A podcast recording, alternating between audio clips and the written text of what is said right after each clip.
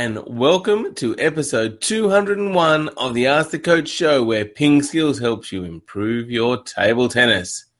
201 in binary, double one, double o one, double o one, is the title of an episode of Star Trek The New Generation. It's Technique Tuesday, and we'll be discussing attacking with long pimples. In the questions, we talk about the new coaching rule coming in next year using your body when playing a forehand, whether getting excited helps you play better, and using a bat that's too fast. And don't forget that this week we are running a competition where you could win a premium membership. I'm Jeff Plumb, and as always, Supercoach Alois Rosario is here with me to answer your questions. Good morning, Alois.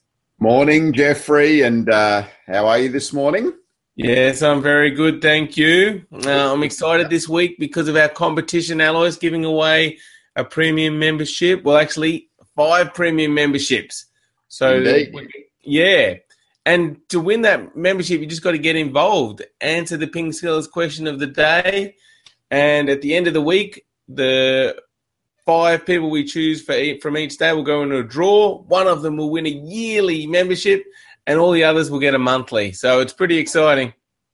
It is indeed. So, um, yeah, so we had uh, a few uh, responses to our uh, question of the day for yesterday. So, and that was what has been the highlight of the first 200 Ask the Coach shows. So, on um, on Facebook, we had um, Ilya saying the number facts. Uh, yeah, I, I just don't get that. Um, yes, Ilya. And Sammy said every time Jeff says indeed. Indeed. I mean, that is a highlight. uh, Mark Taylor said guest appearances, and I think in our shows, Mark Taylor has the has been the only guest appearance that we've had. So we had Mark in talking about how to uh, improve your club. So Yes. yeah, thanks thanks for that, Mark. Um, Igor said the regular banter Alois gives to Jake Balestrino, poor old Jake, and um, and Dana said it indeed has been the number facts. How about throwing in some this day in table tennis history facts in the future shows? Good idea, Dana. Um, and Johanna said the highlight is the interaction between Alois and Jeffrey. Mm, yeah, maybe. Um, and and on on the blog we had a few responses. So Nigel um, also said the highlight for me is listening to your banter and picking up some useful table tennis tips. I'm glad we're actually providing some table tennis tips here um, over breakfast before going to work. Um, now Jean said absolutely no doubt on that one. Obviously, it has to be Jeff's jokes. Yes, Jean, Excellent. Hmm. But He's uh, got to be a contender for the winner of the show, Alois. Yeah, actually at the bottom of the list. Um, and Dita, and uh, Dieter says, for me personally, the highlight was the pronunciation of, I've got to get this right, Nuytinck. Probably got that wrong completely again. But for all of us, I think it must have been when Brock finally beat the tall guy. So oh, Jeff- wasn't that great? Uh, it was, took him a it was. time, but finally he got there. Yeah. So Jeff, uh, what do you what do you think? Well, you know, listening to that, that Brock, when Brock finally beat the tall guy, uh, it was just an incredible moment on the show. I think, you know, it has to be Dieter. Yeah, me too. I think it has to be Dieter. And and uh, sorry, Gene, you're at the bottom of the list nominating Jeff's jokes. So um, Close, close second, Gene. close uh, 200th. Um, so Dieter, you are the first winner of the uh, competition for the Ping Skills question of the day answer. So well done. You get you will go into the draw at the end of the week for a yearly membership, but you're guaranteed a monthly uh, membership. So Yeah, so stay tuned. Next Monday, we'll announce all the winners uh, again and the yearly member. All right, Alois, that is, um, yeah, that's good. Um, I think we should move on to the Ping Skills question of the day and give everyone else another opportunity uh, to win a membership. So the question is what changes need to be made to the service rule? So get involved, jump. Yeah. Yeah. Oh, There we go. Opening up a can of worms. Yes. So jump onto our Facebook page or onto our blog at pingskills.com and leave your answer. What changes need to be made to the service rule? And um, like we said, your chance to win a Ping Skills Premium membership. So get involved. All right, Alois. It is Technique Tuesday. What are we talking about today? Um, today we have the long pimple attack. So um, it's it's not really pertinent to a lot of people as far as playing, but you know it, it also applies on the reverse if you're playing against a long pimple. So when uh, you have long pimples on the backhand, there's some long pimples for you.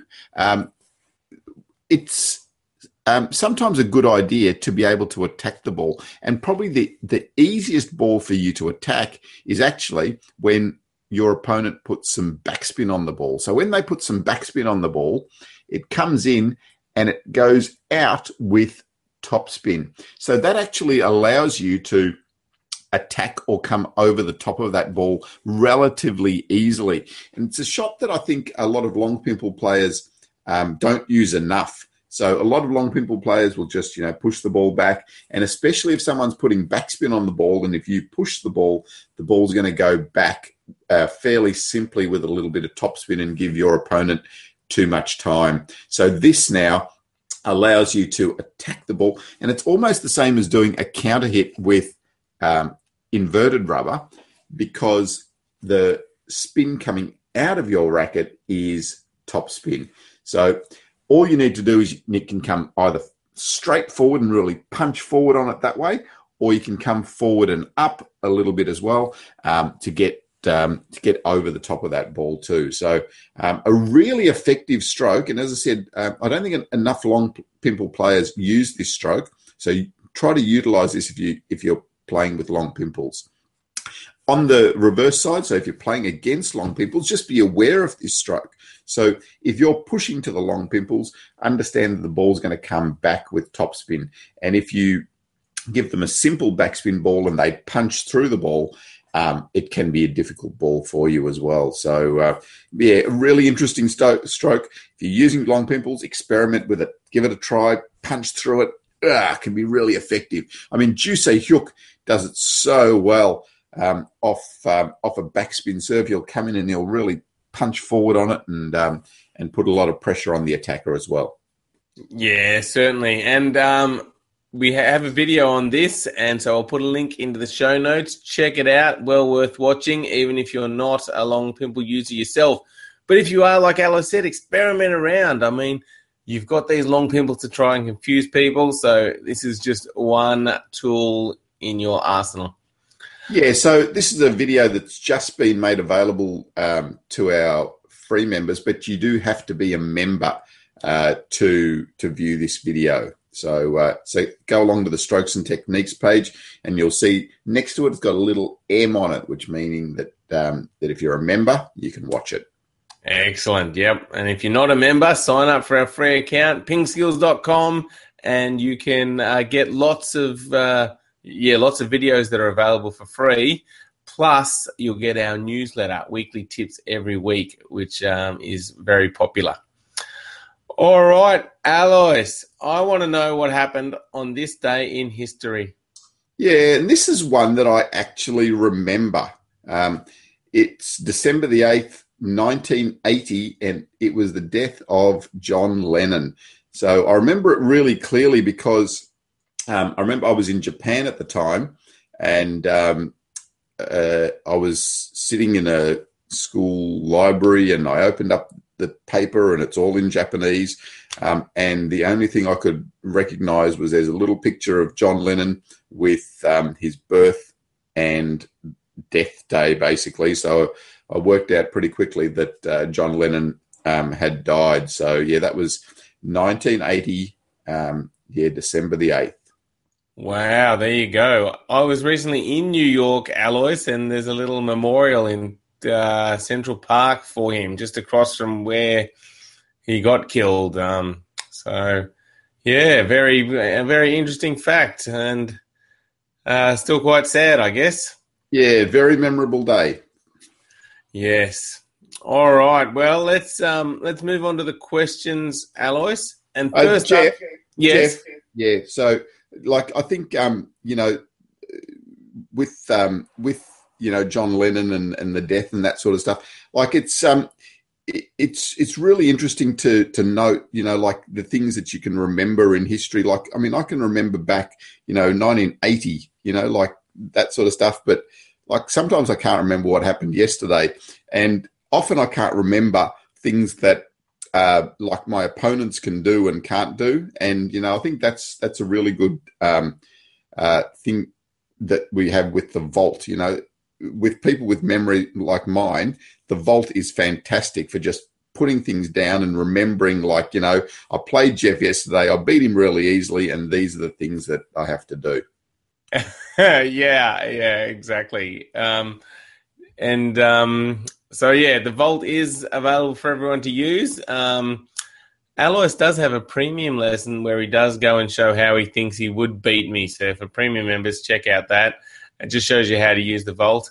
Um, but yeah, you're right, Alois. It is a great tool. You know, if you've got something that works, write it down, put it in the Vault, and then you can always go back and look at it later. All right. Let's talk about this question from Mike D, who says a new coaching rule will be implemented next October 2016, which will allow coaching in between points. What do you think of this new rule? And also, do you think this will be the door to legalize all side coaching during a match? Um, yeah, I don't like it. But um, having said that, I've spoken to a few people that have uh, seen trials of it and you know been involved in trials, and they said it just works and it's all okay. Uh, yeah, um, I mean, for me, you know, two players playing each other. Um, it's it's about those two players on the table and their abilities and and you know how they how they can play against each other. I mean, I think the less sideline coaching, the better. I mean, you know, let's go the other way. Just take away coaches during during matches altogether, um, and let's get the players thinking things through, and let's see what they can actually um, bring to the table. Um, I mean, it's not it's not you know me and my, the guy on the sidelines telling me what to do. It's me playing Jeff, easy match, but it's me playing Jeff, and you know just trying to um, trying to work out for myself what what uh, what I can do. Um, yeah, it's interesting. This rule, I don't think it allows them to give detailed instructions, does it? It's meant to be um, they can just shout something out, but they can't disrupt the play. Is that is that how you read the new rule? Yeah, well, they can't. They can't. Um, yeah, they can't uh, yell out during during the points, but in between points, I mean, I can yell out, "Come on, Jeff! You need to play. You know, uh, more topspins to his forehand." Um, uh, you know, and when you come over to the corner, I can just tell you, you know, Jeff, um, I want you to serve this one wide to his forehand. I mean, I want Jeff to work that out himself. I know he's probably not going to, but you know, I want him to be able to to start to think for himself, not me telling him what to do. Interesting, interesting. Um, yeah, all right. Well, um, it's coming in another change, so let's just see how it plays out. Um, But- yes, as I, as I, as I said, I mean, pl- people that have been through the experience of uh, of the trials and things have actually said, well, it, it, it's all okay. It works pretty well, and um, yeah. Again, you know, and usually I'm I'm good with changes with rules and things. Um, you know, I, I don't mind changes coming in. Um, I just don't. Yeah, I just don't like the principle of this one. yeah, and tennis is the opposite. Like you said, there's no coaching at all um, in the, the Grand Slams and most of the ATP tournaments. Yeah, but but the coaches are giving signals to players, right? I mean, it is happening. True.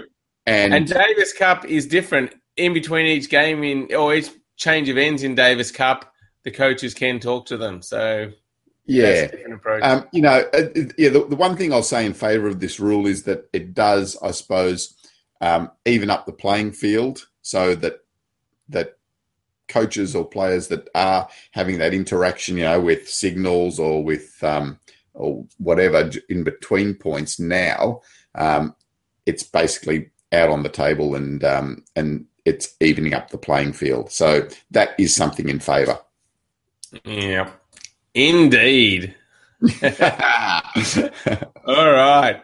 Next question is from Norman, who says, "Do you not only have to move your arm to generate the forehand? Do you also have to move your body while playing a forehand?" Yeah. So Norman, when we when we teach the forehand to start off with, we focus a lot on the movement of the arm. Um, so that's probably the, your your first step. So you know we talk a lot about the start position and finish position.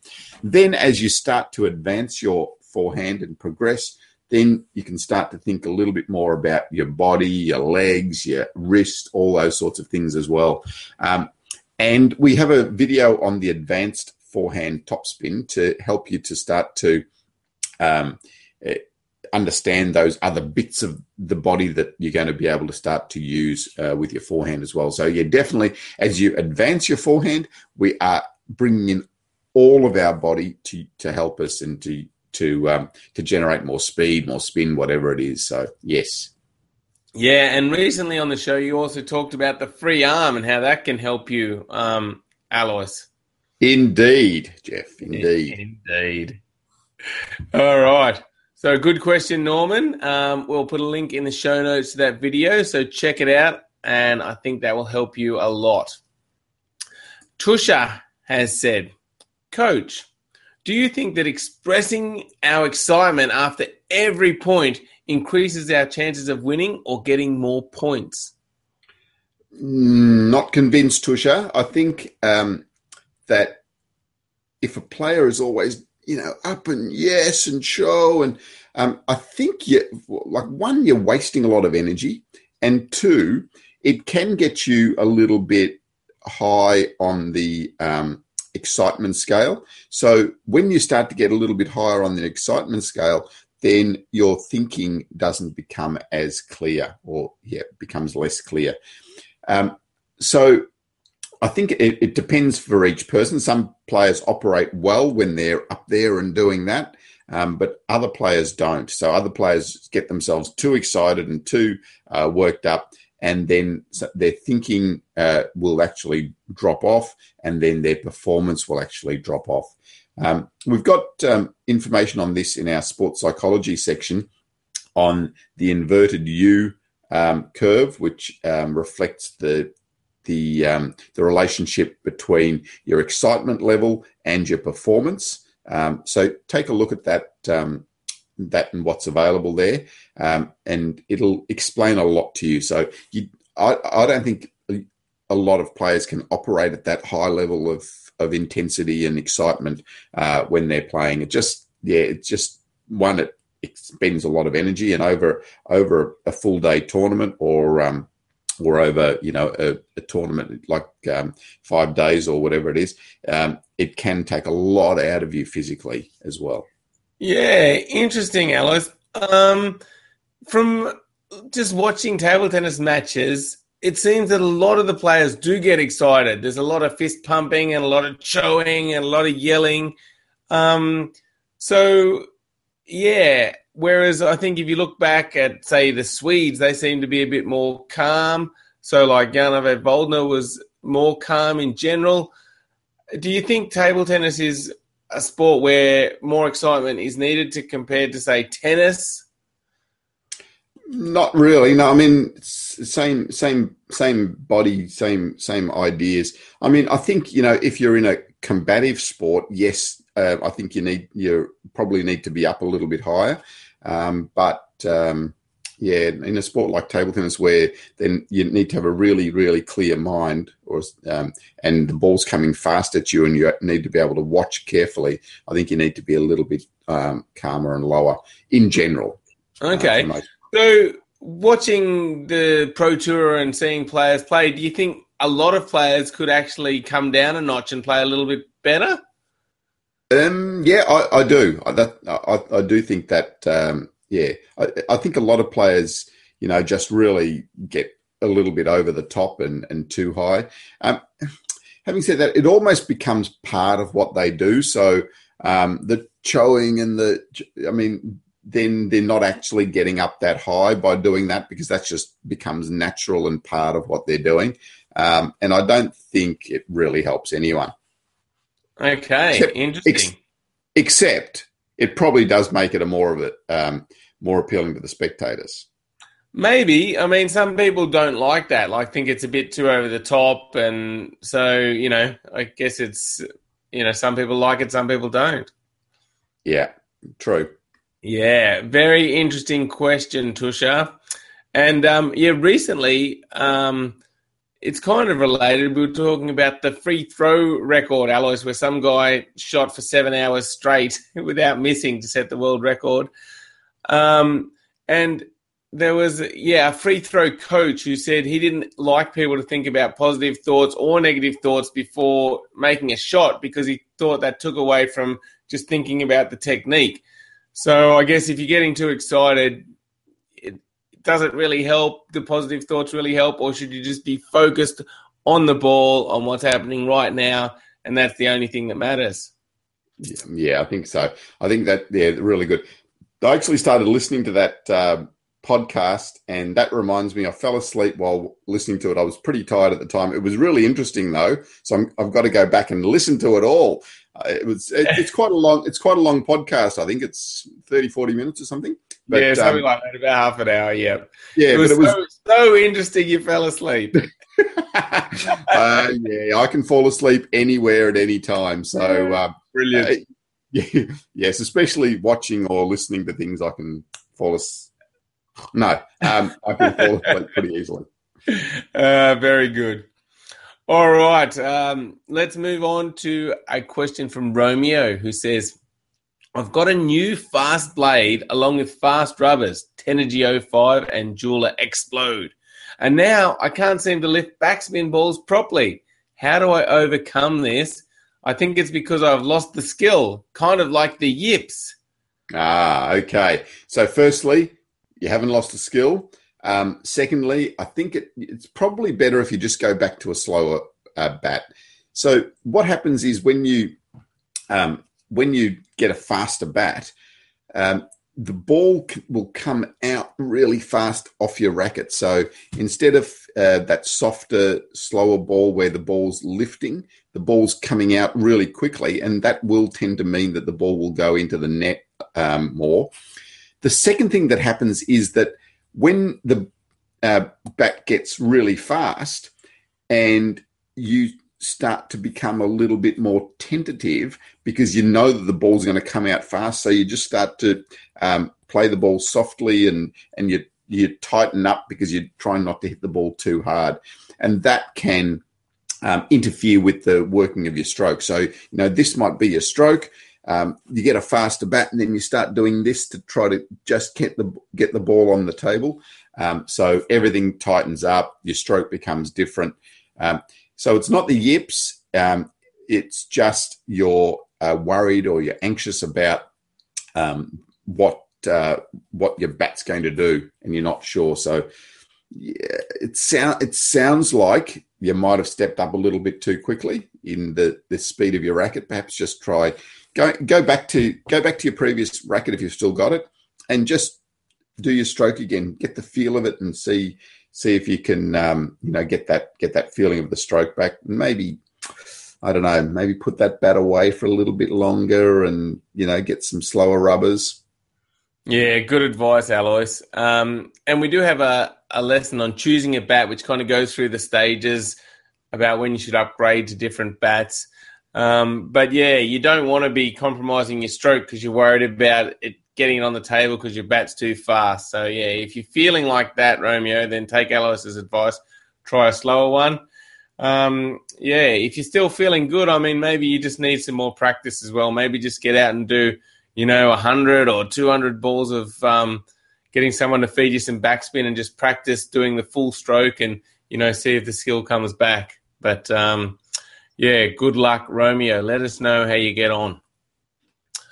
All right, Alois, that wraps up show 201. Thank you, everybody, for listening. Make sure you get involved. Answer the Ping Skills question of the day for your chance to win one of those premium memberships this week. And thank you, Alois. Yeah, thank you, Jeffrey. And uh, we will see you again tomorrow morning. Will do. Catch up. Bye.